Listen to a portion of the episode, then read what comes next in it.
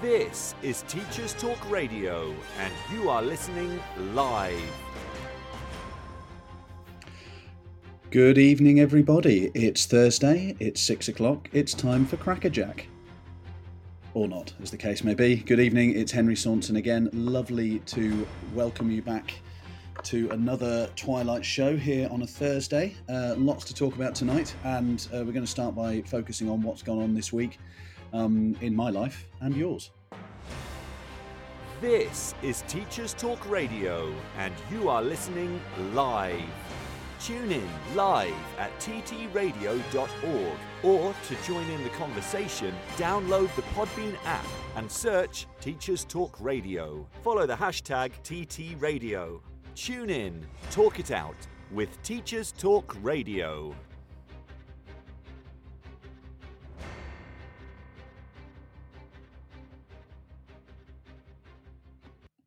Okay, good evening, everybody. Apologies for the dodgy Crackerjack reference earlier, very niche. Um, so, going to start with an opening quote, uh, one I was introduced to this week actually by somebody who was interested in getting into teacher training themselves. They said uh, it's a Robert John Meehan uh, quote. I don't know the chap, but we'll be uh, be looking more into his words. He tells us the most valuable resource that all educators have is each other. Without collaboration, our growth is limited to our own perspectives. So, uh, something to think about there. Um, collaboration is one of those things that I'm particularly interested in at the moment, um, especially around how effectively and efficiently it is used, and how often sometimes the word itself is a mask for inefficiency. But more of that another time. So, uh, I've very kindly been welcomed back into the uh, well into my own spare bedroom studio uh, to host another edition of the Twilight Show here for Teacher Talk Radio. And it's an absolute pleasure and privilege to be here. So thank you very much for giving me your time. Um, you'll see that we've got there in the uh, there's a few questions that we're asking. First of all, a um, few things to give your opinions on. I'll be looking in the first part of tonight's show at the implications of the new government white paper for schools. This uh, opportunity for all, um, and its implications in particular for initial teacher education, building on last week. So tell me what you think. I'm also in the second half of the show going to be looking at how hard it is to capture teacher expertise and is it the same as experience? Um, as I said, this show has the X factor. So, along with expertise and experience, we also have expectations. My next question is what expectations do we need to ensure that those entering the profession have in order to avoid a culture shock? I'm also going to be asking the question about what makes the perfect structure to an ITE course. You'll notice since last week I'm referring to it as ITE, not ITT. And my focus paper a little bit later on in the 90 minutes I have with you this evening will be Mary Kennedy's excellent Parsing the Practice. Um, if you've not read it, I strongly suggest that you do. And perhaps listening to this show this evening and some of my views around it might help you. Okay, so before we move into our look at the white paper, um, just a little bit of a reflection, I suppose, on where we are. We're in one of those funny sort of twilight zones for teaching at the moment, aren't we? Because I'm on holiday uh, and I broke up last Friday, uh, but I'm very aware that many are not. And so I'm really appreciative of anyone that's tuning in this evening who's actually going back into school tomorrow uh, I'm very lucky to be able to have had a few days off and to have attempted to make my way around a golf course a couple of times. Um, I saw a prime example today of uh, something I tweeted earlier about how uh, we were working our way up the fifth, and normally the green is on the other side of this uh, this dip. It's a bit of a, a bit of a blind tee shot, and for some reason there was a flag just in the top of the hill.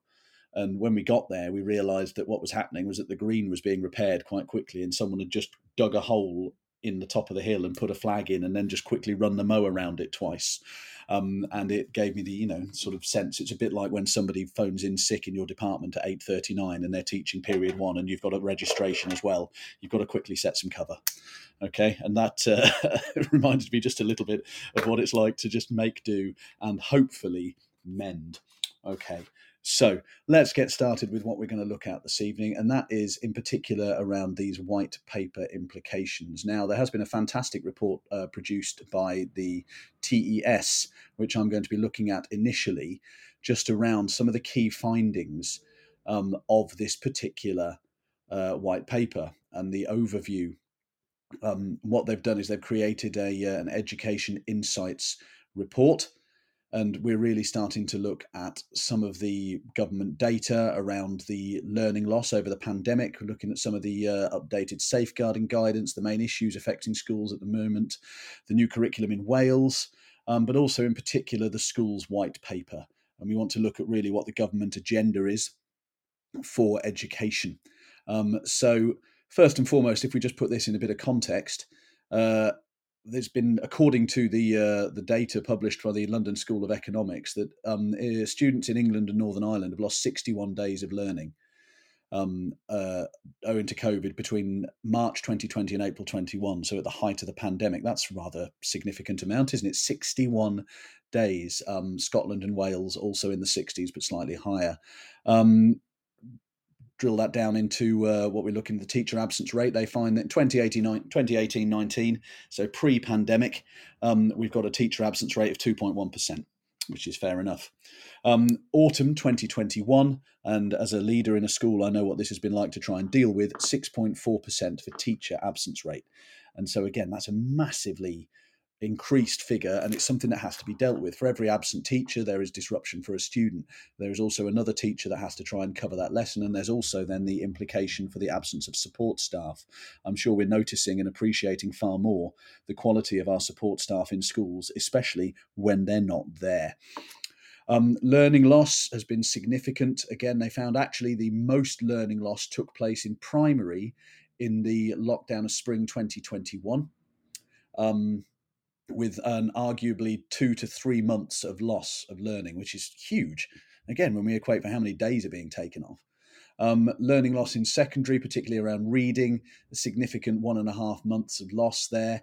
Um, and when leaders and teachers were surveyed, uh, the biggest challenge facing their schools um, was actually having the funding to deal with the loss of learning through COVID. Now, students can always catch up there are always going to be situations where we have students who perhaps join a school late or transfer from another school and take a backward step. Um, that catch up can always happen. But I think it's important that we acknowledge the challenge facing schools at this time. So we take that data further and they tell us what would have the biggest impact on you staying in the teaching profession. And I could not believe this statistic. Perhaps I'm being naive, but it was workload reduction. 60.9% of responses to that question were that workload reduction would have the biggest impact on staying in teaching. That's why I've raised the question at the start about what expectations we need to ensure that those entering the profession have about our fantastic vocation, but also what actual expectations we have in regards to what it is that our job is and what it is that we're expected to do. Um, uh, uh, a colleague of mine, someone I have the privilege to work with, um, not in the same setting, but uh, certainly in a professional capacity, asked me or asked a, a, question of a few people about moving into senior leadership. And I actually gave the advice that I felt it was um, something to be done at the right time if you're confident that you appreciate what that would entail the fact that your directed 1265 is taken from you and you can be expected to be hither thither and there but also that you're that's why you're going into it because you want leadership okay? And so i think that's a really interesting statistic. Perhaps if you've got any uh, some some points that you want to raise on that please do. Genuinely please do. Um, to go on from that so these surveys that the tes did and various other things conducted this month um, the following options, which has the biggest demand on your time, appears to be significantly assessment and feedback. Now, we know from that very famous quote uh, from Dylan Wiliam and uh, Black that assessment or feedback should be more work for the recipient than the donor. So if 51.9% of our time as a teacher is spent on assessment and feedback, I'm going to argue that we're perhaps focusing on the wrong things or that we need more help to understand the right ways to go about things. So perhaps that's a focus for another edition of my Twilight show here on a Thursday evening. So, some interesting data there. And again, I use the phrase interesting data because it is, if you understand the context behind it. Um, just to sort of lay a bit more of a foundation for this white paper exploration, um, there's some procurement pitfalls. Uh, there's been some changes to the KCSIE, uh, particularly um, one which uh, I thought was really rather interesting, coming into focus from September 2022. If uh, if approved after consultation, is that schools should consider, in inverted commas, performing online searches on job applicants, including their social media accounts. Now, um, yes, I tell trainees every year, at least three or four times a year, check your settings. Make sure that you're in the right place at the right time and not the wrong place at the wrong time. If it's on the internet, do you really want people to see it, etc.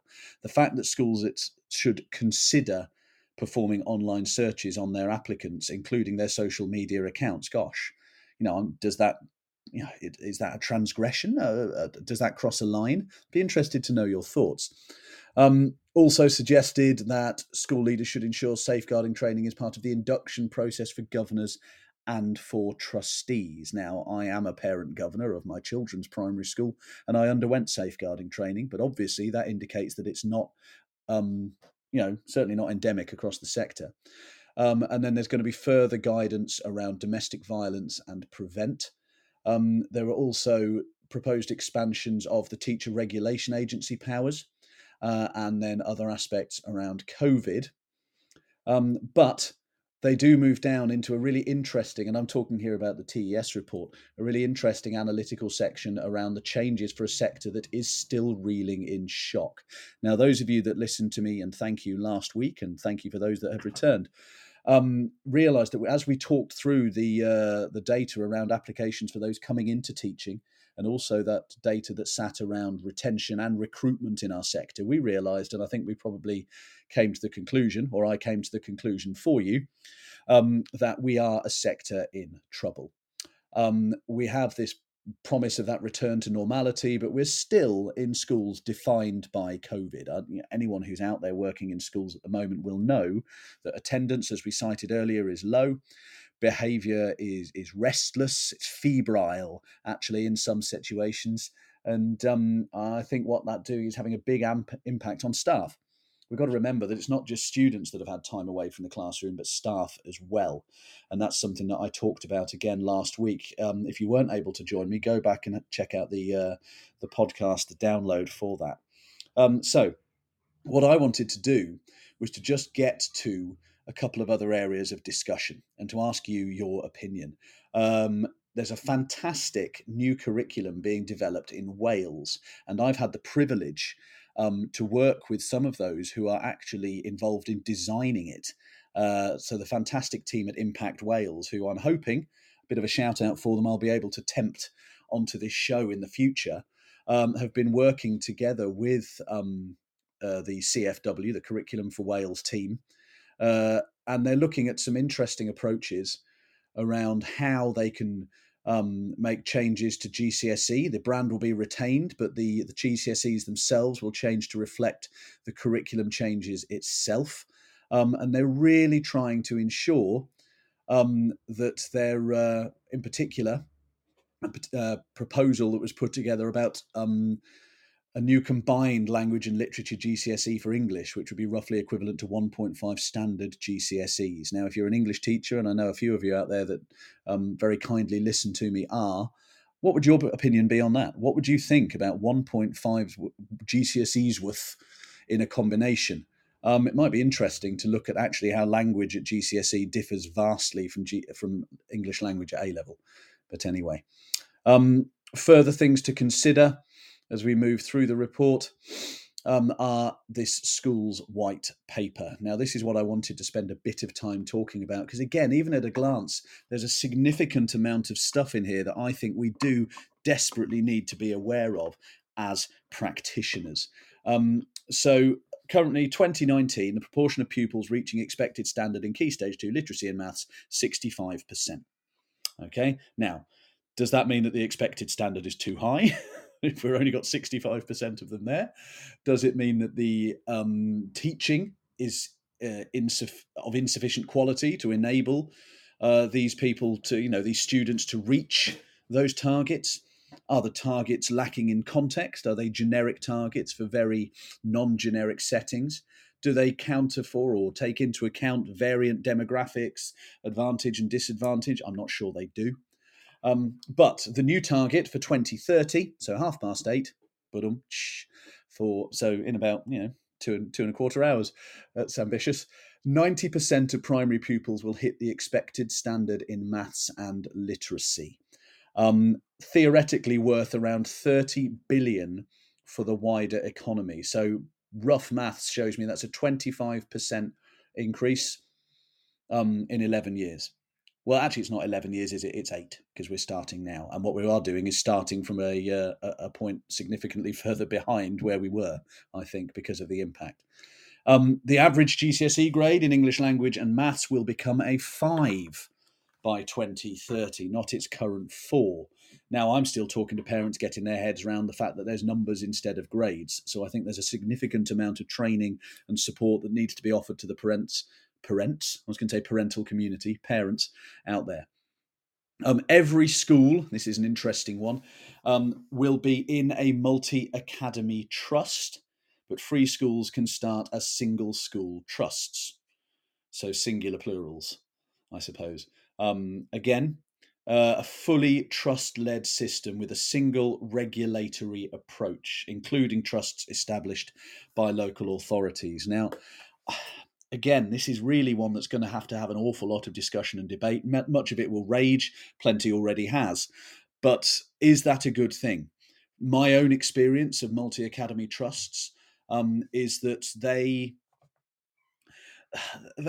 as with everything in in education, there there's all good intention, isn't there? Nobody goes into teaching or no one walks into a classroom design you know with the intent of sac- you know sabotaging what's going on. Nobody goes into middle leadership with the intent of pulling down the crumbling facade of their department. Nobody goes into senior leadership intent on wrecking staff morale and destroying the data dashboard. And i don't think that you know multi academy trusts enter into what they do because they want ultimately to offer improvement for a, a defined sector they have their rationale and their ethos, they have their focal areas, and they work in them. But how context specific you'll notice already after only you know 20 minutes of this show and 90 minutes last week i'm obsessed with context. And the trouble is that's because context is vitally important. If we don't appreciate context then all of a sudden what we're doing is applying generic principles. And we know that one size fits very very few in teaching and in education. So that's an interesting one we also have this proposal of a 32.5 hour week expected of mainstream schools.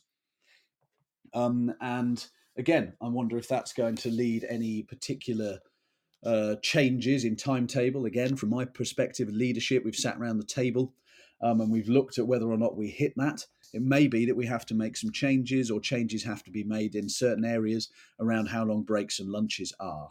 Uh, that's got to come in by September 2023, but it is the current average. So, comment in from at lesson copy for key stage two individual subjects are already close to 80% as a national average. Fantastic. Wasn't aware of that. Thank you for giving me that that bridges that gap fantastically. The combined is 65 and it's this which has always been tricky to raise. All kids good at all three. Agreed entirely. That is hard isn't it? Because you know you may find that certain subject areas, certain disciplines, certain domains are a strength, but others are a weakness. To raise the bar across all three and push it up is going to be very hard work. But that's fantastic to see that we're getting closer to where we want to be, um, but only in those individual subjects. And I think that's the uh, the, the, comment being made there in the uh, in the the text in that we do have to work hard to raise all three together. Continuing as we look um, uh, through the report, it, it, cites to us that the these multi academy trusts will also have a new accountability regime. Love the word regime, but also the word accountability because it's very easy to avoid um, and often very easy to palm off, but never very easy to take. Um, uh, in my perspective, certainly I feel that if you're not accountable for anything, then you have no real purpose in what you're doing. Um, and if you can't accept the accountability for the things that you're doing, then you're not really doing them with any great meaning. Um, so I think that's quite interesting. Uh, the government will launch a review looking at accountability and the regulation of multi academy trusts. Uh, so, um, government, any school that gets two consecutive RIs um, will be moved into a mat if they aren't already. Again, is that a good idea? Nah, I'm I'm torn. Um, a bit like Natalie Imbruglia.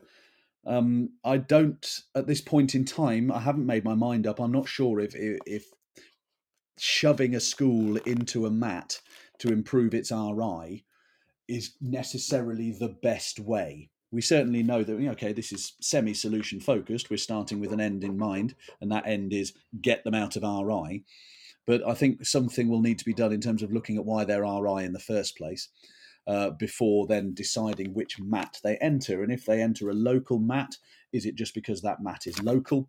If they enter a national mat, why? What's the reputation? Okay. Um, and so uh, I think there's a lot more to come out of the report when it comes to looking at these ideas around multi academy trusts. One thing that interests me again in the report is that schools will have to administer this parent pledge. Okay. Again, nicely alliterative. We like a parent pledge. Government through schools will promise that any child who falls behind in English or maths will get the support they need to get back on track. Hmm. So schools will essentially pledge to do their jobs. Uh, that's the way I see that. Um, uh, and Ofsted will be responsible for ensuring that that happens. Well, again, that seems to be the current state of affairs. Uh, I would hope that all schools endeavour to support any child who falls behind in English or maths. And again, if they're not, then maybe they need to think a little bit about what they stand for um, and what their ethos is. Other areas, we've got these priority areas 55 new education investment areas, EIA. EIA, it's in the game. Um, 24 of those as priority areas that will receive additional funds. Um, I currently work in one of those areas, so I'm interested to see how that develops itself. Um, this is one that's of big interest to me this evening. And as you know, my focus uh, as a, a, host of this show and as a, a, practitioner in general is that my work in initial teacher education.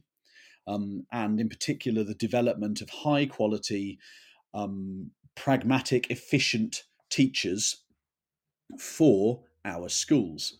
Now, the Oak National is going to be set up as this curriculum body. So this it's you know the Oak National was fantastic. You know this free lesson resource centre set up by amazing people at the height of social and global confusion. And and you know I I, I will uh, throw a gauntlet down and meet anyone at dawn who dares to criticise the reasons why Oak National was set up. Um, but they will become an arm's length government body uh, so again, it depends, I suppose, on how long your arm is. And they will work with initial teacher training providers. So they will work with people like myself to provide high quality lesson examples and resources. Now, I'm going to dig further into this one because, from my perspective, that's going to be an invaluable resource in terms of yet another library into which I can dig and delve. The trouble I've found recently with initial teacher education curriculum design is that when there's so much good stuff, you want it all in there.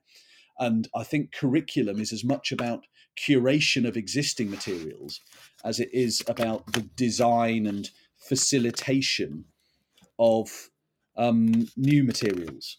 Uh, so that sort of idea of curation over creation, I suppose, um, and again, you know, what do we think about that? Is that something you know, that, that we are concerned about in teaching? Do you find that actually sometimes you, spend too much time looking around for what's already out there and not enough time creating your own context specific material? Be interesting. We've got this IT infrastructure pledge. I won't talk to you too much about IT.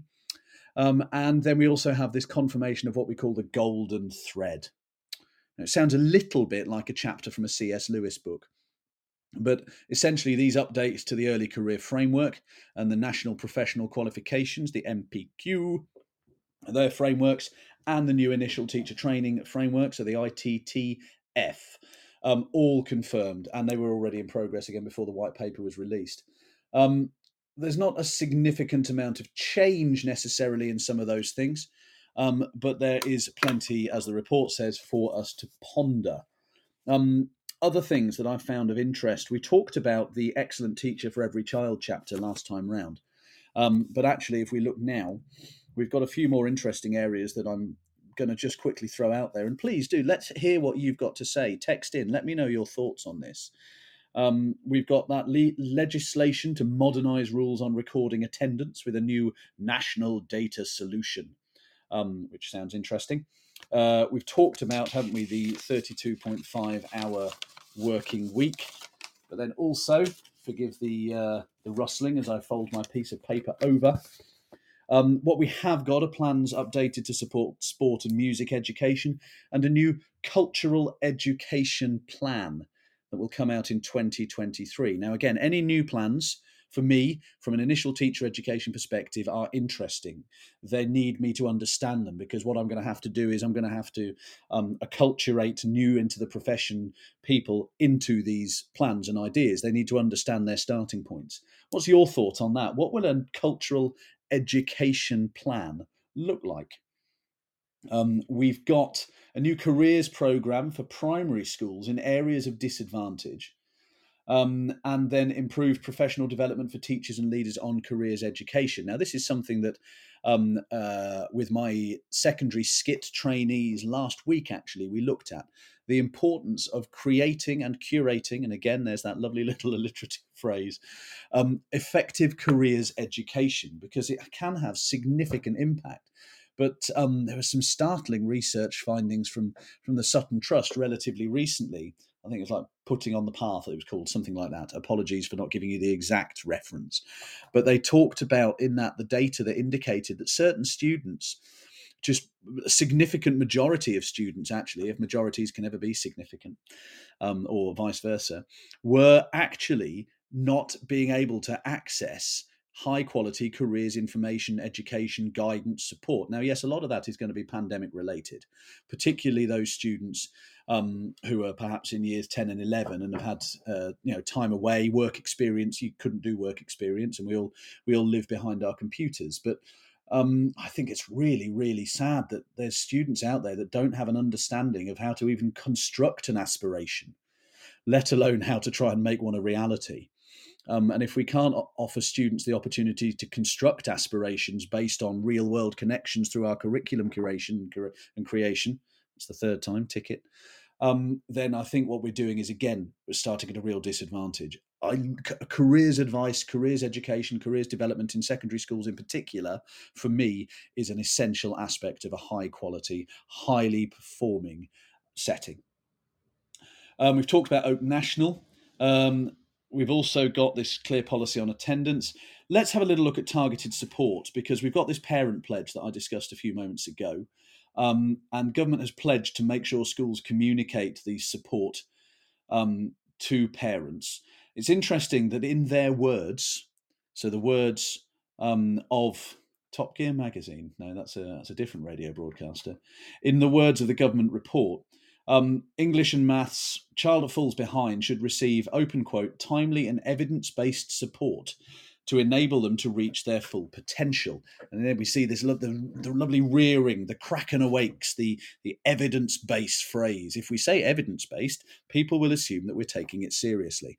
If you don't use evidence for your decisions, I don't know what you're using generally. Everybody uses evidence to make decisions all the time. I think the important thing is that the right evidence is used in the right way, critically understood by those that use it, and applied in such a way as to ensure that the desired outcome is met.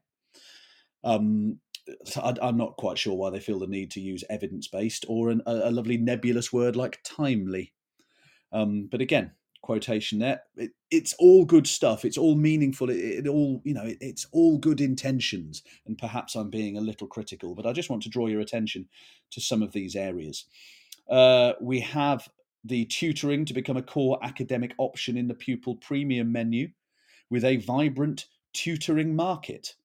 Um, now, a, a, vibrant tutoring market sounds excellent, doesn't it? I, I, don't know if it's actually a sort of physical reality, and there's there's sort of stands of tutors there, you know, touting their wares and and yelling their little curriculum slogans at passers-by. But certainly, there's not been particularly strong start to that. and I'm sure we're all aware of what I'm talking about there.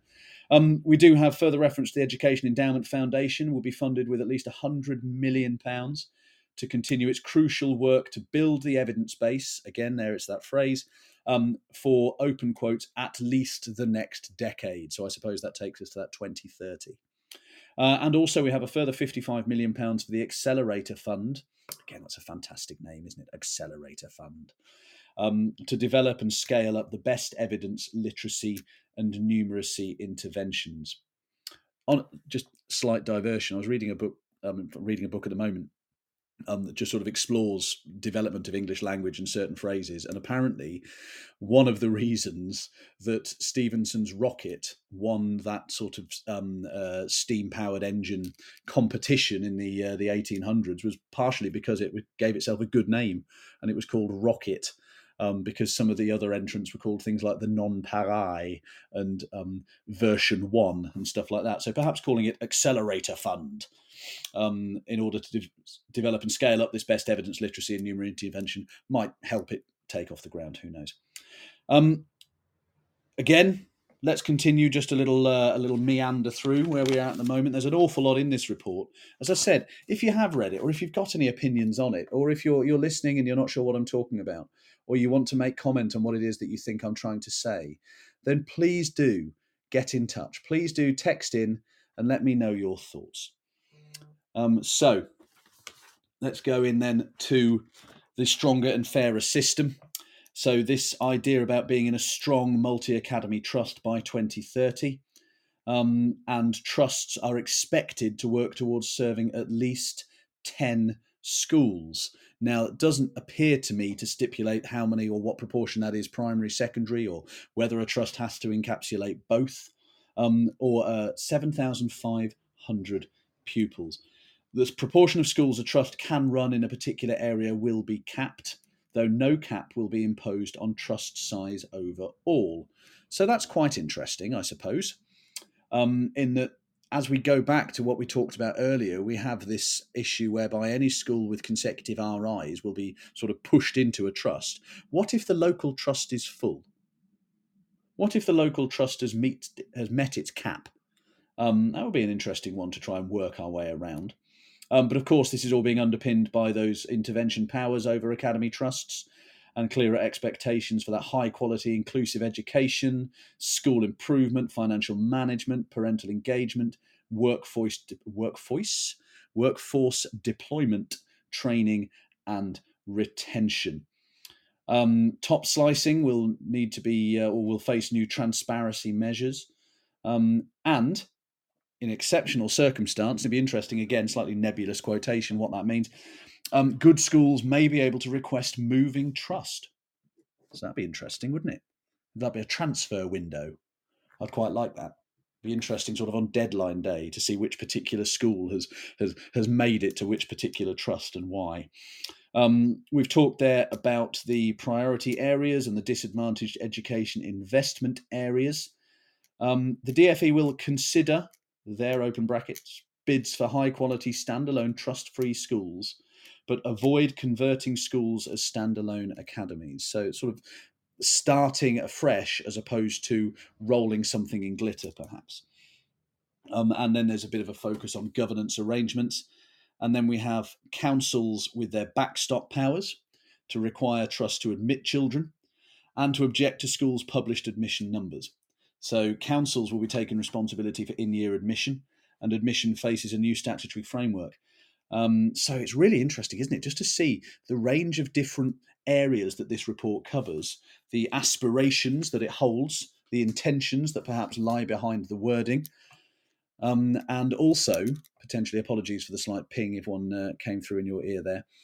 Um, and also, I think the way in which uh, the wording has been chosen, especially to suggest whether or not things are fait accompli, or whether indeed the consultations that will take place as part of this will allow for some wriggle room, as it did very slightly in the ITT market review recently.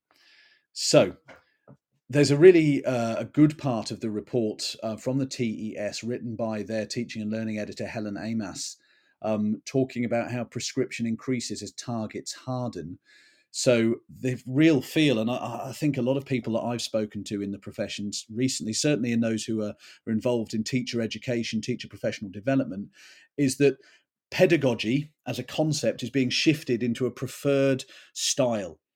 Um, so the the government has, I, I think, latched onto ideas around sort of direct or explicit instruction. There, there, there's a lot of things that they're working with in regards to how that's an appropriate medium through which to develop students.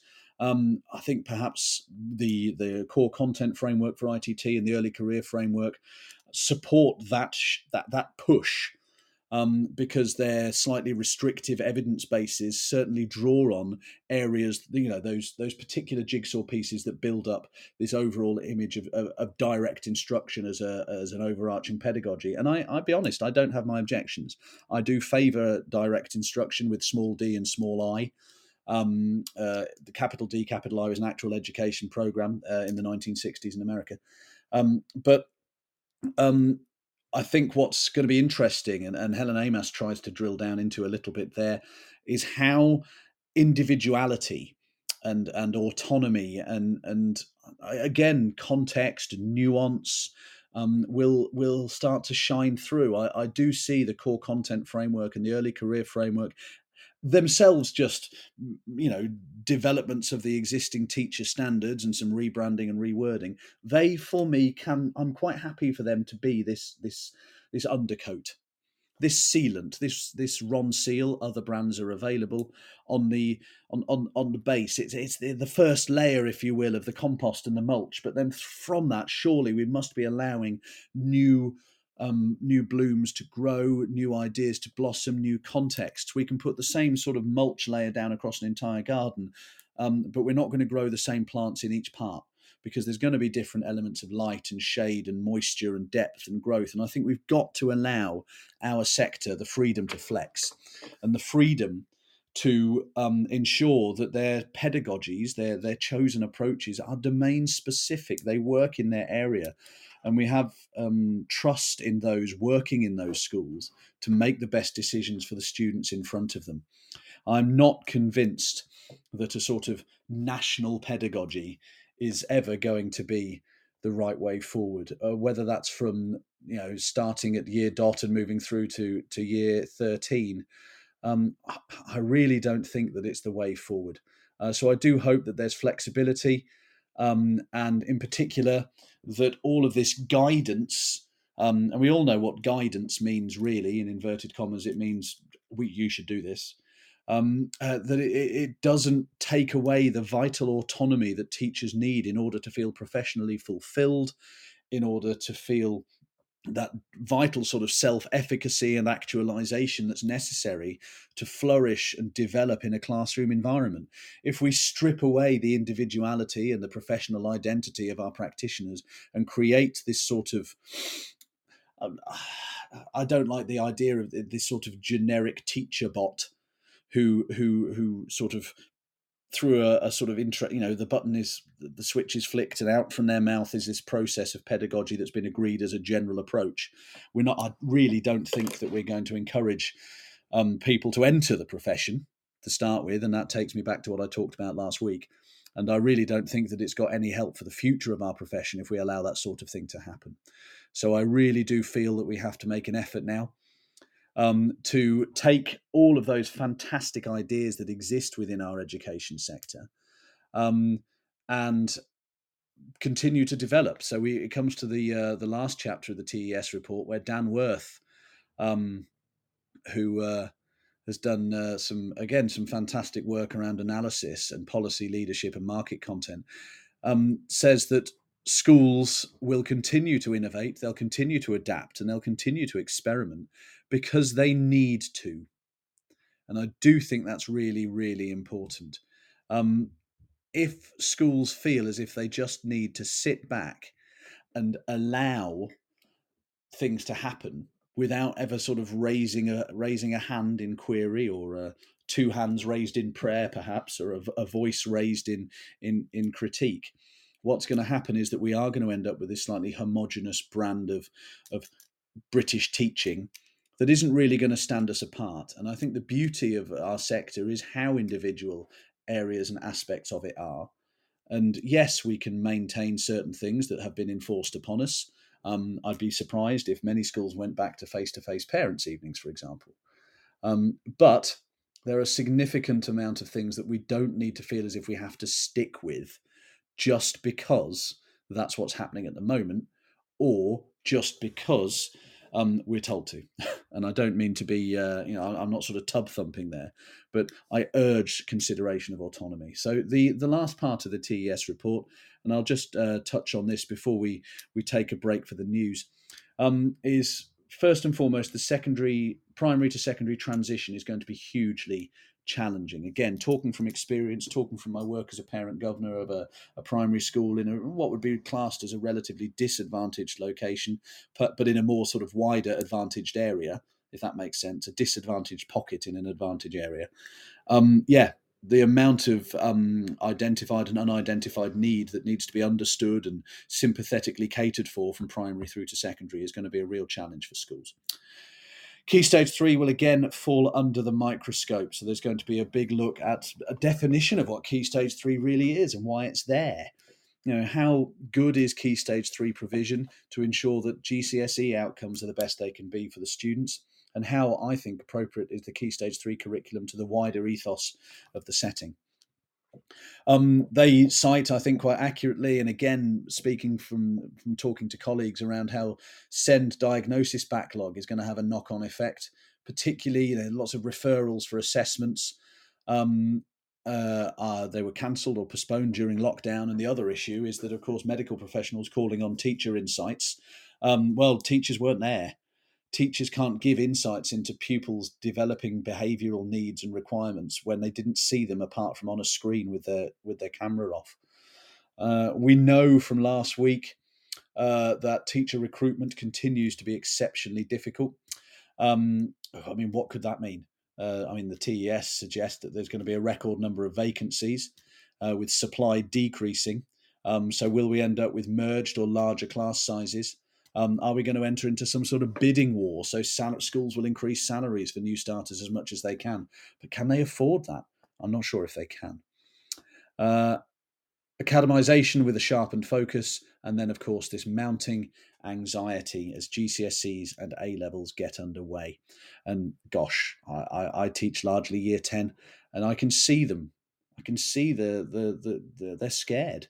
And I think for certain groups in year 10 and 11, they haven't done proper examinations. Um, when I talk to my trainees, those of whom who are, are working with GCSE or A level examination classes, they're having to try and not only manage students with the, the, you know the, the basic content but also all of those those areas around sort of metacognitive and self-regulatory development that are lacking because they haven't been supported and developed.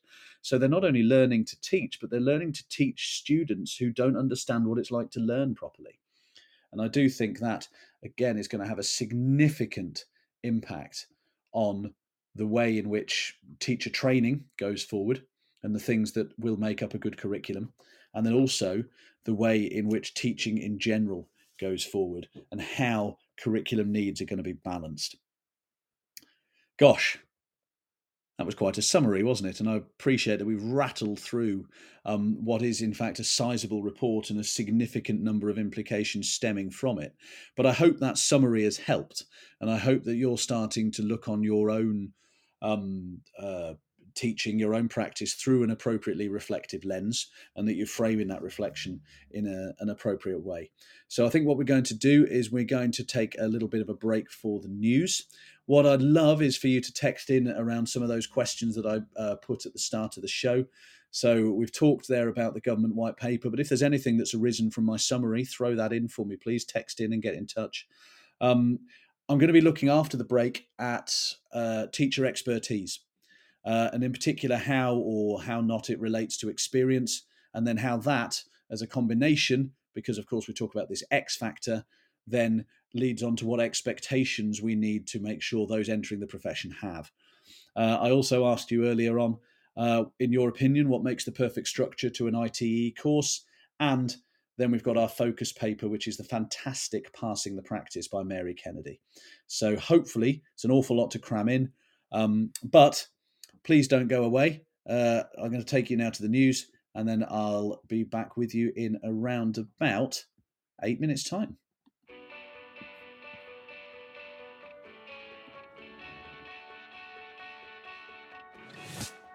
This episode of Teachers Talk Radio has been made possible with support from Witherslack Group, the UK's leading provider of SEN education and care.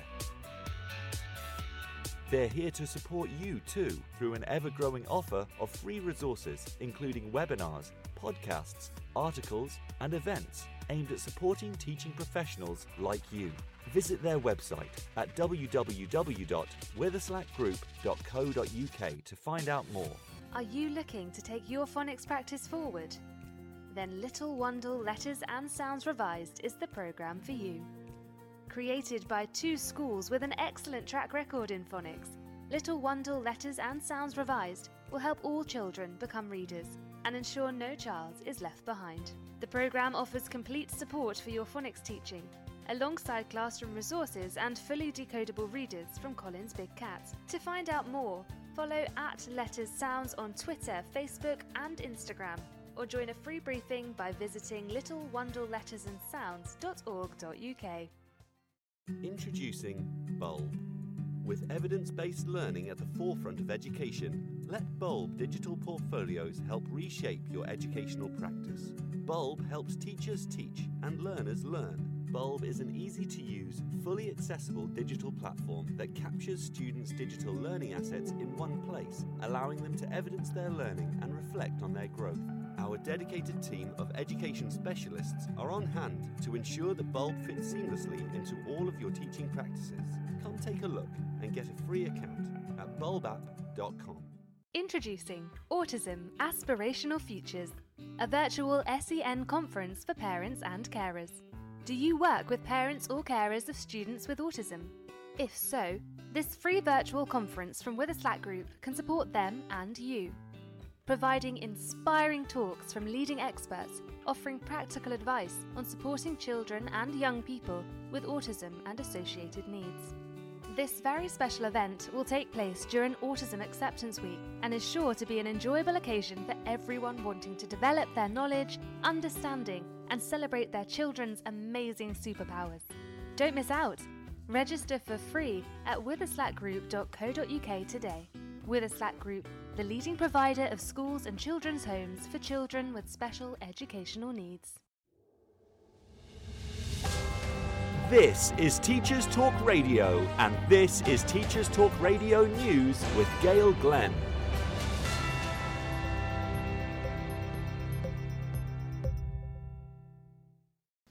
In England, the latest government data shows that 178,800 pupils were absent from school due to COVID, a decrease of 0.3% since March the 17th.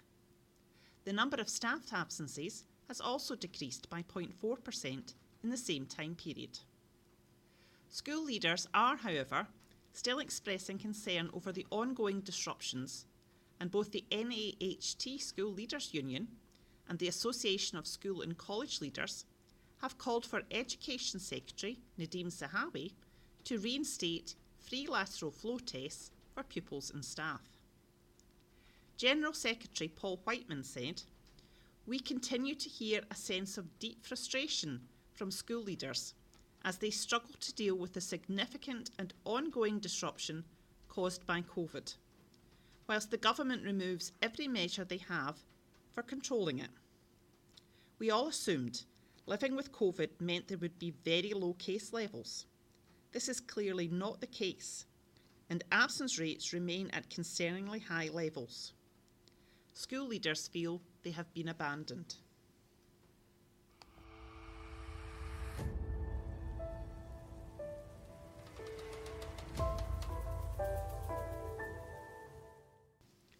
In Lancashire, video games are being used to teach children about climate change and flooding. The game is called Rivercraft and has been devised by the Environment Agency in collaboration with Microsoft. It is based on Minecraft and integrates flood mitigation. Andy Brown, Flood Risk Manager for the Environment Agency, said, This is an amazing opportunity for students and a project we are proud to be part of. Not only will young people learn about a major flooding scheme in the UK, but they will also discover more about climate change, the environment, flooding, and the types of roles available for careers in science, technology, engineering, and mathematics. Justin Edwards, Director of Learning Programs, Minecraft, said, We know people around the world love Minecraft, and so it is really rewarding for us to see Minecraft encouraging students to talk about and engage with environmental issues.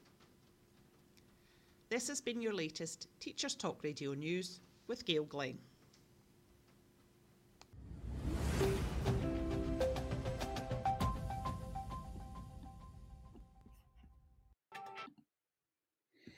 Okay, welcome back, everybody. Um, and hopefully uh, you're still with me. And hello to anyone new. Um, in the first half of this evening's show, we looked at the implications behind the white paper and the government's agenda for education over the next eight years. Um, and I posed a few questions that it'd be really interesting to hear your point of view on. What we're going to do in the second half of tonight's show is that we are going to be looking at what we call the X factor. Now, I've called it the X factor purely because um, the three words that I chose all begin with the letters EX. Um, but I think they are all intertwined and I think they are all vitally important. So, my three words are expertise, experience, and expectations. Now, prior to going into initial teacher education, I was lucky enough to work um, uh, and still do work in senior leadership, but uh, but with a focus I used to have on professional learning and development. Um, and in particular, looking at quality of teaching and how we can not only capture it but also look to improve it. Um, and there's a variety of myths that permeate the world of teacher education, teacher professional development, some of which we just haven't got time to go into today, some of which are obvious to those who are interested, um, but many of which perpetuate. Um, in particular, the myth that teachers stop improving after five years, uh, and actually, you know, they just go on to sort of hit this little plateau of practice, and and from that, there's no need or no point for them to develop. Um, so the question I'm asking, and I'd be interested to hear anyone's views if they want to text or call in, is that we're looking at what expertise actually means. Now, this is a really interesting subject for me because I have my trainees will will approach me, and some of them will say, "Right, you know, what what does outstanding look like? How how can I be a, an outstanding teacher? What's an outstanding lesson?" And that's what they want to know. Um, not all of them, some of them and and to me the first thing i do is I, I, I take the word outstanding from their mouth and I, I, I screw it up into a metaphorical ball and i throw it into the education bin um, because i don't like the word outstanding. Um, in particular i don't like the expectation of new teachers that they need to be delivering 24 hours worth of outstanding teaching every week. Um, that in itself is a ridiculous concept. And it will you know if we said earlier on didn't we that some of the main issues cited around reten, retention or, or departure from the profession is workload it's a pejorative. Um, it's not. It's just what you have to do for your job but it's how much you man how well you manage it that's important isn't it? Um, uh, is that you know if you're trying to teach you're setting yourself the expectation of teaching 24 hours worth of outstanding lessons in your own definition of outstanding every week, you are literally just going to burn yourself into the ground. Not literally, I don't mean literally. Um, but I think that's really important. I've been doing a lot of uh, sort of digging around really over recent years about definitions of expertise. And in particular, trying to offset expectations um, of early career teachers and new teachers and those entering the profession against what expertise really means and how experience is as good a, an indicator early on uh, of developing expertise as uh, simply sort of throwing yourself hither, thither, and there into absolutely everything. Um, so, some of the main areas that I look to explore, um, I'm particularly interested in Dreyfus's five stage model of the acquisition of expertise and actually how we move through um, stages that begin um, begin with novice uh, and then ever so you know carefully and gently move their way through uh, from uh, that start point into this area of expertise. And so Dreyfus and Dreyfus, this five style module, the mental acquisition of the mental activities involved in directed skill acquisition. And it's a fascinating paper. Um, and just to read their abstract, what they tell us is that in acquiring a skill by means of instruction and experience, the student normally passes through five developmental stages, which we designate novice, competence, proficiency, expertise, and mastery. And they argue, based on analysis of descriptions of acquisition, that as the student, and in my case it's the trainee teacher, becomes more skilled, he, or we're going to put insert, you know, uh, uh, whatever there, depends less on abstract principles and more on concrete experience. And they look at progressive change in the performer's ways of perceiving or, or seeing their task environment. So I begin the teacher training with these, I, I think these perhaps preformed opinions of, of what schools are like. And often those who perhaps are switching careers are coming back into teaching or coming into teaching for the first time. And their opinion of school is simply the school they left however many years ago. Um, and there are issues, as Dreyfus put in, involved in facilitating advancement. Um, the, the introduction is really interesting to the paper, and I know I, I don't like reading to you because it's, it's not Jackanory, but Anyone who wishes to acquire a new skill is immediately faced with two options. They can, like a baby, pick it up by imitation and floundering trial and error, or they can seek the aid of an instructor or instructional manual. The latter approach is far more efficient, and in the case of dangerous activities such as aircraft piloting, essential.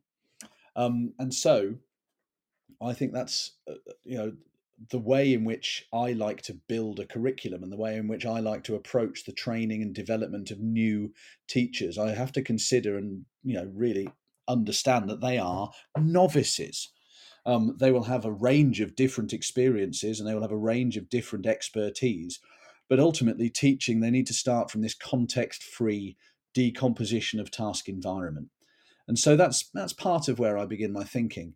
Um, another thing that's really important that we in teacher education acknowledge, especially initial teacher education, is that novices and experts think very differently. And again, we have some famous papers and a lot of famous reference points.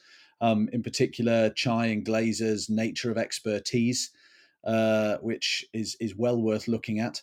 But they talk about what it means to be an expert in their introduction. And again, I don't like reading to you, but they say that expertise became an intriguing subject for investigation as a result of work due to developments in artificial intelligence and cognitive psychology. So they became absolutely fascinated, really, with the way in which you know expertise is formed, what it means, what it looks like, and how it's developed.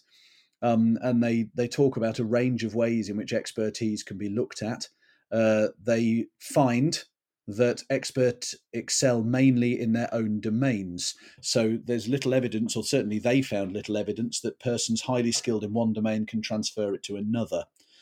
Um, that might be because of what, uh, as they quote Minsky and Papert say, around an intelligent person might be that way because of specific local features of their knowledge organizing knowledge rather than because of global qualities of his thinking. Um, so that's really important. I'm placing trainees in a range of settings. If you work with trainees, appreciate that they go from setting to setting and they, they're not always learning um, you know, the way you do it. Uh, experts perceive large, meaningful patterns in that domain. So automaticity is developed. Experts are fast. They perform the skills of their domain and quickly solve problems with little error. Um, they have superior shorter and longer term memory stores and certainly an, an ability to understand how to manage those. They can represent problems in their domain at a deeper and more principled level than novices. Novices tend to be superficial, again, going back to what Dreyfus talk about. And also that experts spend a great deal of time analyzing problems in a qualitative way, um, as opposed to perhaps a more quantitative approach. Their self monitoring skills are strong. And again, we have to look at how many of those skills are likely to be prevalent within um, a trainee teacher. The answer, with no offense to any trainee teacher, is going to be uh, on day one very few.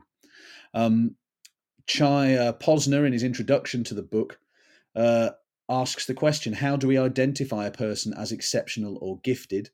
One aspect is truly expert performance in some domain. And again, we keep hearing this word domain. For me, that is a really, really important aspect of developing teachers.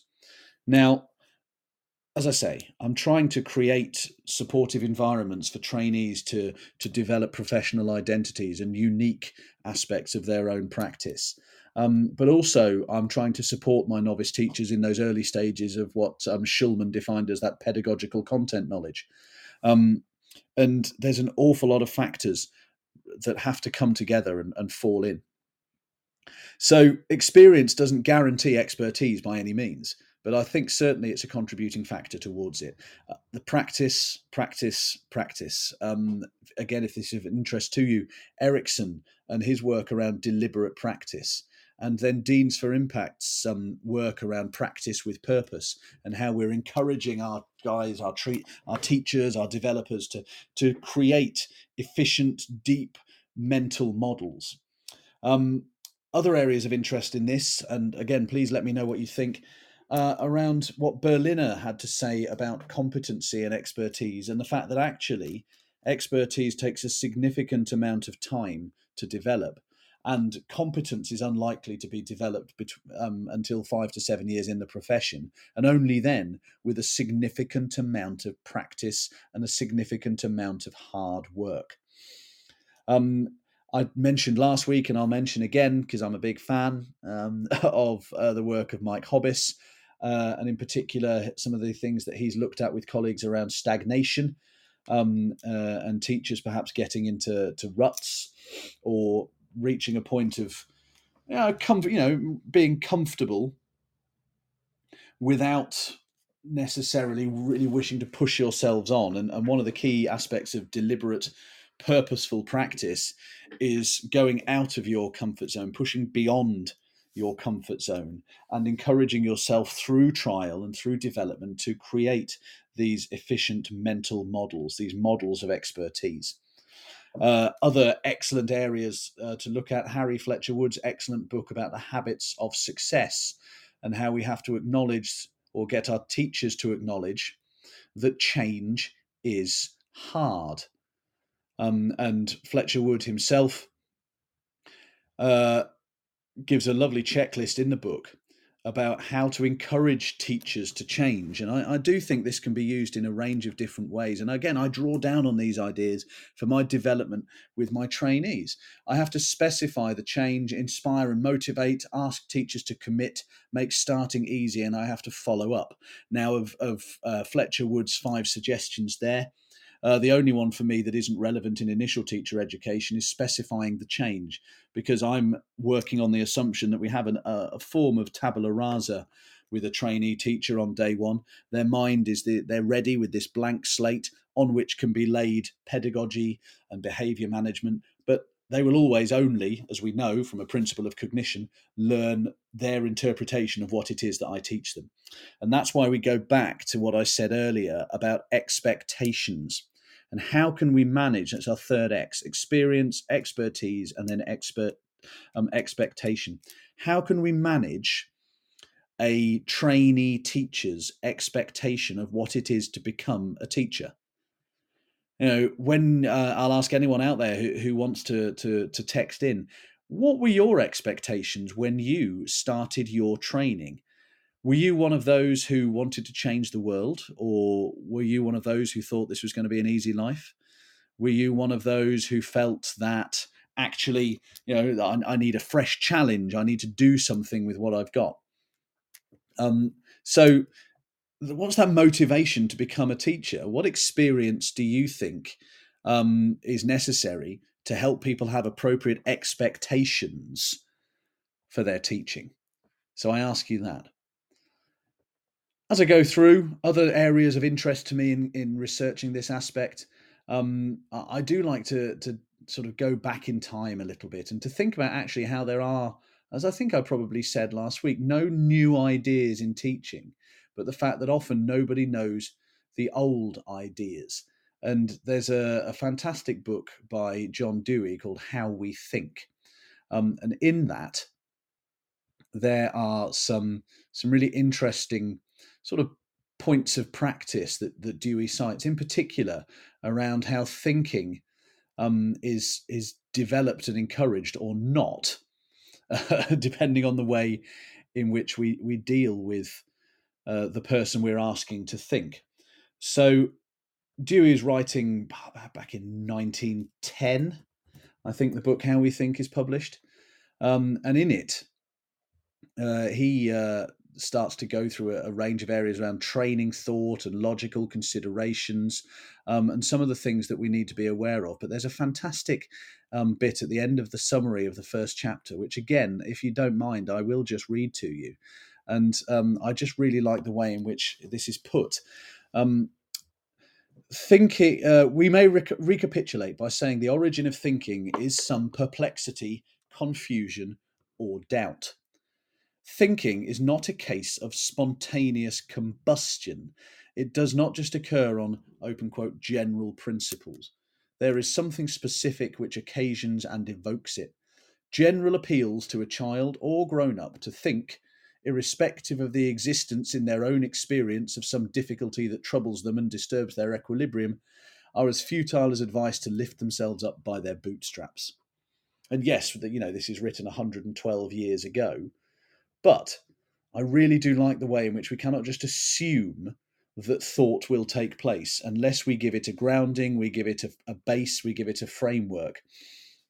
Um, and Dewey concludes the summary of his chapter. Uh, the most important factor in the training of good mental habits consists in acquiring the attitude of suspended conclusion. So, not just, you know, first answer is all, um, and in mastering the various methods of searching for new material to corroborate or to refute the first suggestions that occur, to maintain the state of doubt, and to carry on systematic and protracted inquiry. These are the essentials of thinking. And that's quite challenging, particularly when it comes to those entering a profession for the first time, those in initial teacher education. Maintaining a state of doubt and carrying on systematic and protracted inquiry. How can we give trainee teachers that expectation? How can we make them understand that in order to be successful, reflective practitioners who are able to develop, they must maintain a state of doubt and they must carry on throughout their training and indeed throughout their career systematic and protracted inquiry and then that's where we talk about becoming um, agents of inquiry, inquiry for development, inquiry for change. There's been a lot of work on that in recent times as well about how being inquisitive and and using inquiry as a form of teacher agency allows us to open up new opportunities. Um, there's uh, again sort of drawing on a, a, range of different papers and ideas, but the uh, Learning Policy Institute um, also give some interesting some some data and some breakdowns of the way in which teacher experience has a bit of an impact on teacher training, um, and also the way in which uh, actually just because you get to a certain point in time, you don't stop developing. And there are highly sophisticated programs of professional development that can ensure that an awful lot of teachers continue to get an awful lot better. Yes, experience helps. There's very famous studies by Kraft and Papay who indicate, and I referenced it last week, I think, um, indicate quite clearly that uh, supportive professional environments, in particular, are one of the greatest factors in allowing teachers to improve. But they've got to acknowledge that they need to. Um, and uh, one thing that I, I do work with a lot with my trainees, I cite to them always um, Robin Alexander's requirements for decision making, in that everything must be done with research evidence, pedagogical principle, and educational aim. Otherwise, um, it is unsound. We cannot just do stuff because we're told to do it. Compliance is the worst form of defence. It is an unsound defence in education. So, reflect on that. I've gone back through as we talk about expertise, which is this massive topic, and give me your opinion. Please do text in. But um, novices and experts think very differently. In order to support my novice teachers or any novice teachers in the early stages of their development, we need to support them in their acquisition of pedagogical pedagogical content knowledge. We cannot guarantee experience um, uh, aligns with expertise. Okay, we can't assume that that's the case certainly it's a contributing factor towards it.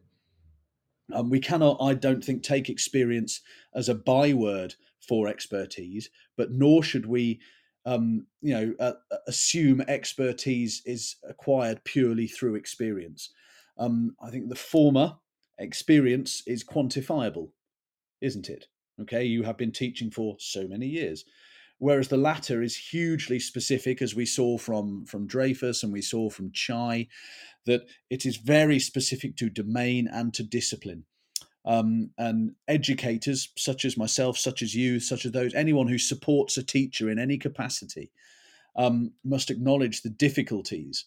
And I find this especially in initial teacher education with career switching, in, in managing trainees who have to adjust to being novices again. Um, but life experience, sort of social acumen don't always equate into teacher quality.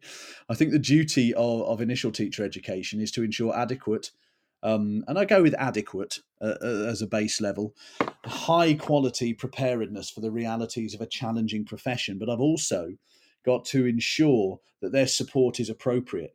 Okay, and that makes me think about my mentor choice. And if you're a school leader, who do you choose as your mentor? Who do you choose to do the mentoring? Okay, do you see it as just the opportunity for someone on a TLR to do a little bit extra for their money? Do you see, do you go down the timetable and you look at who's got a gap? Or do you actually genuinely consider that mentorship is a vocation? And with that comes that empathetic awareness of, of the stages of development that your early career teacher or your trainee is undergoing. Okay. Um, there are various approaches we can take, I think, to professional development, many of which are explored across a range of research, evidence, publications, and ideas. And I'm not going to go into them now uh, because we haven't got time. But there's, I think, an increasing level, and I've certainly noticed this um, uh, in in certain settings of what I'm going to call syllogism as professional development, or syllogistic, I suppose professional development. You know, something must be done. This is something therefore we must do it.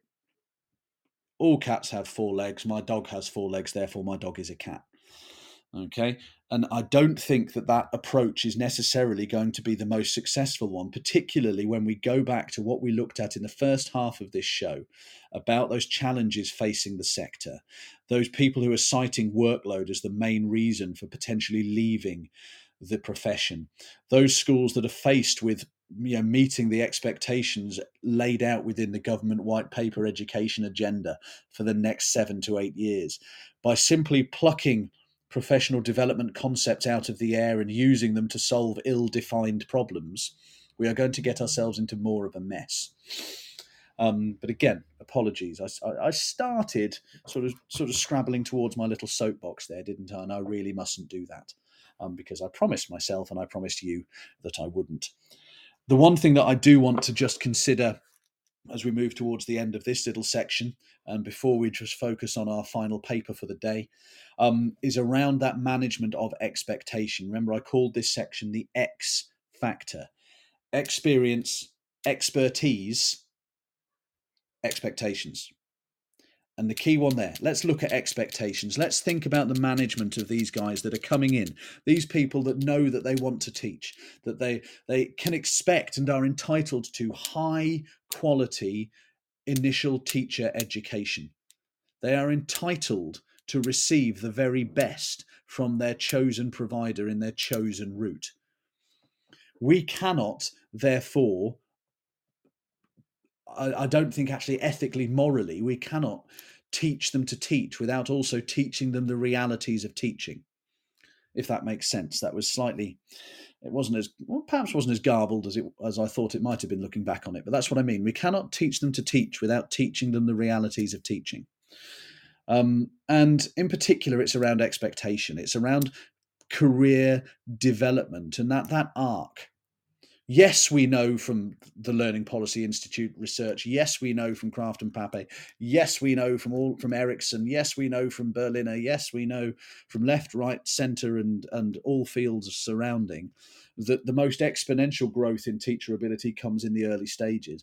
But what we mustn't see that exponential growth as, or what teachers, early career teachers, must not see that exponential growth as, is as, as a sort of false indicator of ability.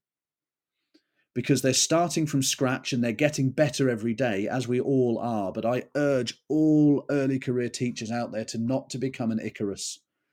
Do not look to create a set of leadership wings ultimately forged from wax and feather and fly too close to the sun too early on. Because what's going to happen is that you're going to get burnt and your wings will melt and i think ultimately because our job requires practice and practice and then a bit more practice and then some more practice and it requires failure and it requires humility and it requires reflection and it requires honesty I do worry that we're going to create an Icarus effect where we have too many high flyers getting their wings burned because they're learning leadership on the job. And we know that learning on the job, discovery learning, learning through inquiry like this, just isn't really a successful um, approach for a novice. And if we continue to sort of quantify novice status within the framework of of um, Dreyfus and, and Berliner, and we look in those early years, I'm still going to argue that anybody who's within their first three or four years of teaching is only really moving out of the novice phase and in towards uh, areas perhaps of, of slight advancement. Okay, they they've moved out of novice and they've entered competence. But even Dreyfus will tell you, and I'll quote from the paper: competence only comes after considerable experience actually coping with real situations in which the student notes recurrent, meaningful component patterns. And in particular, we look at those poor, wonderful guys from our previous cohorts who are absolutely magnificent, but are also still learning their craft because they had impact of COVID lockdowns and limited opening. Um, they still don't have yet that considerable experience coping with those real situations. They're doing their damnedest and they're doing an amazing job. And many of them are, are making fantastic progress, but we can understand why some are struggling and why some need our support to stay in our fantastic profession because we need to align their expectations of the role to its realities. Okay. And the fact that in order to move through that competence phase into one of proficiency is going to take five to seven years. If that is the case, and we've got somebody who, through as we've again cited, this gap that's appearing in the profession because of recruitment and the fact that we're going to need more teachers and we haven't got enough and we've got to fill the gaps. What's going to happen is that we're going to be pushing people towards roles that they don't need to be taking just yet. And we're going to be giving people with all the very best intentions roles that perhaps they're two years away from being properly ready for and forcing them to learn on the job. And because they're learning on the job, they're making mistakes. And that's fine because mistakes are important. But the trouble is, the higher up the tree you are, the bigger that mistake is in terms of its resounding impact as it flows down. And so we've got to be careful. And we've got to look after and really sort of not dampen by any means the expectations of our new teachers, but we've got to control them, we've got to make them real, and we've got to make them um, definable. And if we can define their expectations in the form of where they want to be in a certain amount of time, then I do think that we're going to have um, significantly more chance of offsetting uh, any of those issues that might come around from what I've called earlier that Icarus effect. But anyway, I mustn't, as I said, get on my little soapbox. Off I get. Now, I did promise that we would also spend a little bit of time in tonight's show looking at a paper. Uh, I do like to refer to a specific paper and its influence on me as a practitioner, but also your thoughts and your ideas around it. And certainly, if it's a paper that you don't know, okay, then I'd love you to go and find it. Now, um, a couple of other areas that I uh, I haven't really had time to consider. Um, I was going to look at the work of John Hattie and his politics of collaborative expertise uh, but I think we can come to that another time. Um, we're going to look uh, in our next week's show, hopefully with a couple of special guests. Um, again, at teacher development and initial teacher expectations, but we're going to focus on mentoring and we're going to look at the way in which we introduced high quality mentors to initial teacher education. But I'm going to look at two areas. Before I go to Kennedy, I'm just going to take you to Peps Mccrea's fantastic paper for the IFT Expert Teaching What is it and how might we develop it? Now, this was published four years ago, almost to the day. Okay. And in it, McRae, whose work I hugely admire, and if you're listening, Peps, come on the show. Uh, he says that teaching quality is important. It is arguably the greatest lever at our disposal for improving the life chances of the young people in our care, particularly those from disadvantaged backgrounds. When the quality of a teacher's practice reaches a certain level, we might begin to describe it as expert teaching. Um, not teachers, but teaching. Okay. Uh, teachers are made, not born, according to Hood. We don't have a clear consensus around what this entails. And so, what Mccrea does is pulls together the best available evidence and provides us with certain things about expertise. First of all, that um, expertise can be considered in terms of teacher impact, so the influence teachers have on what their pupils think, do, and achieve. Expertise can be defined as action. Um, so, in order to have expert teachers make that great impact, they have uh, differences in perception. Uh, so, they see their classrooms in a qualitatively different way. Uh, simulation, so they can accurately simulate the consequences of various actions. Execution, um, they tend to do less than their colleagues as an expert, but arrive uh, and take longer to arrive at a diagnosis that's because they consistently select the route most impactful interventions. And conservation, they conduct much of their practice on automatic pilot, enabling them to devote significant mental resources towards monitoring the complex, chaotic environment of the classroom. And that expertise um, and those increasingly powerful mental models are formed in the following domains. Path, so pathway towards mastery, the pupils, knowledge of what pupils know and don't, pedagogy, so how learning works and how to catalyze it, and then self regulation. We organize, or expert teachers will organize their knowledge um, uh, in the following mental models it will be extensive, actionable, fluent, and meaningful. Um, and the best way is to be intentional in our support of teachers. We must support teachers to study, to practice, and to iterate. And if that training is going to be successful, if it is problem oriented, incrementally sequenced, and supportively stretching. Alongside that, it must be socially situated, back to context. And it must be frequent and it must be sustained. Now, if you haven't dug into that paper before, I urge you to do so. It's fantastic. And it's a wonderful summary for someone, as I said, I'm, I'm fascinated by concepts of expertise and, and how, you know, performers in all domains reach and attain and maintain expertise. But enough of that, because that's not what I was going to talk about. I was going to talk very, very briefly, he says, haha, about the fantastic paper, Parsing the Practice of Teaching. This is a paper by the great Mary Kennedy it was printed in 2016. Um, and what this looks at, and this is why I find it really interesting, is, is that it's looking at teacher education programs. And her opening sentence just rings home with everything I've tried to encapsulate this evening. Uh, it, it, teacher education programs typically teach novices about one part of teaching at a time. We might offer courses on different topics, so cultural foundations, learning theory, classroom management. Or we may parse teaching practice itself into a set of discrete techniques that can be taught individually. And she goes on, she, she offers a proposal for conceptualizing teaching as a practice that entails five persistent problems, each of which presents a difficult challenge to teachers, and all of which compete for teachers' attention. Now, this is where expectations begin to blend with experience and expertise, because it's that acknowledgement of the fact there will be a range of problems and challenges that need dealing with on an almost second by second basis. And it's the more expert teacher, through experience of these of managing and identifying these situations, is able to more efficiently deal with them. Now, if the word efficiency began with an EX, I'd have used it as well today.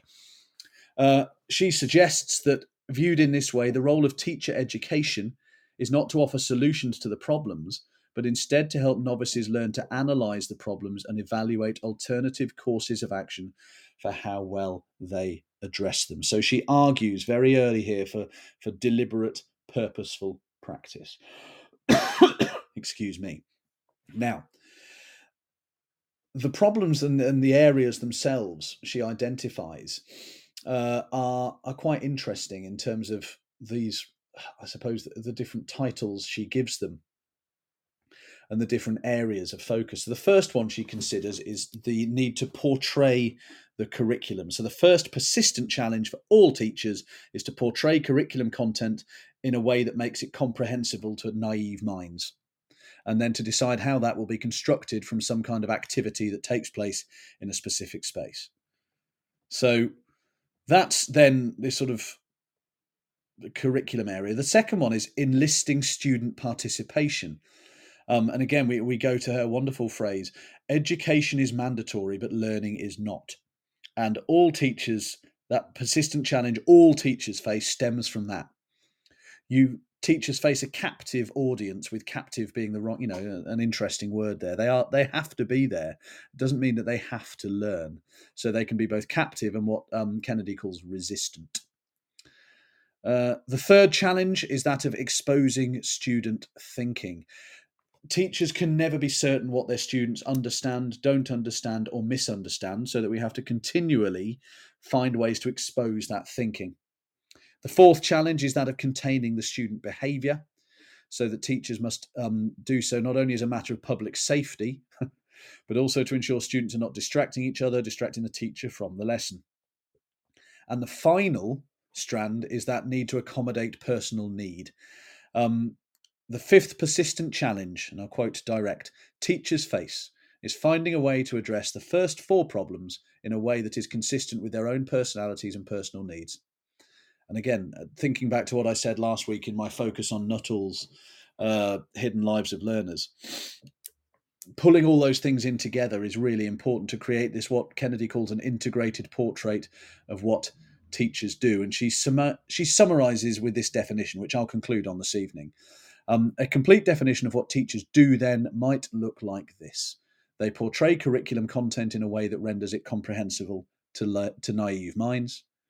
For students who are not necessarily interested in learning and whose grasp of the content is not readily visible to the teacher, and who are restless and easily distracted in a way that satisfies the teacher's personal needs. And one thing that I do encourage my trainees to do is build professional identities so that they understand what their needs of a teacher actually are. Okay. Gosh, well, thank you again for uh, for taking the time this evening to listen in, and I hope that there's been something of interest for you. And I do hope that if you're listening back to this, that you go and you dig and you delve into some of those papers and areas that I've cited over the course of the last 90 minutes or so. Um, thank you as well for liking the show and for offering your comment and uh, I do hope uh, to be joined by a couple of uh, guests next week and in, in future shows. Um, just you know, very aware of the fact that listening to me perhaps for 90 minutes on my little soapbox isn't your definition necessarily of everything that you want. So I do hope that uh, I'm opening a few avenues for you. I'm going to close with a quotation. Um, and uh, I know I opened with Meehan. I'm going to close with Brian Eno. Uh, so, a little bit of an ambient touch. Eno says that craft is what enables you to be successful when you're not inspired. The difficulty of always feeling that you ought to be doing something is that you tend to undervalue the times when you're apparently doing nothing, and those are very important times. Art feeds my soul, craft feeds my family. And uh, if there's anything to take from that, then the idea of craft of classroom management, the craft of teaching, the craft of pedagogy, the craft of assessment, um, craft and efficiency intertwined. Thank you very much indeed for this evening, and I look forward to seeing you next week.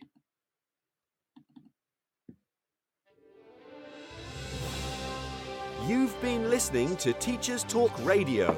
Tune in live and listen back at ttradio.org. We look forward to hearing from you next time on Teachers Talk Radio.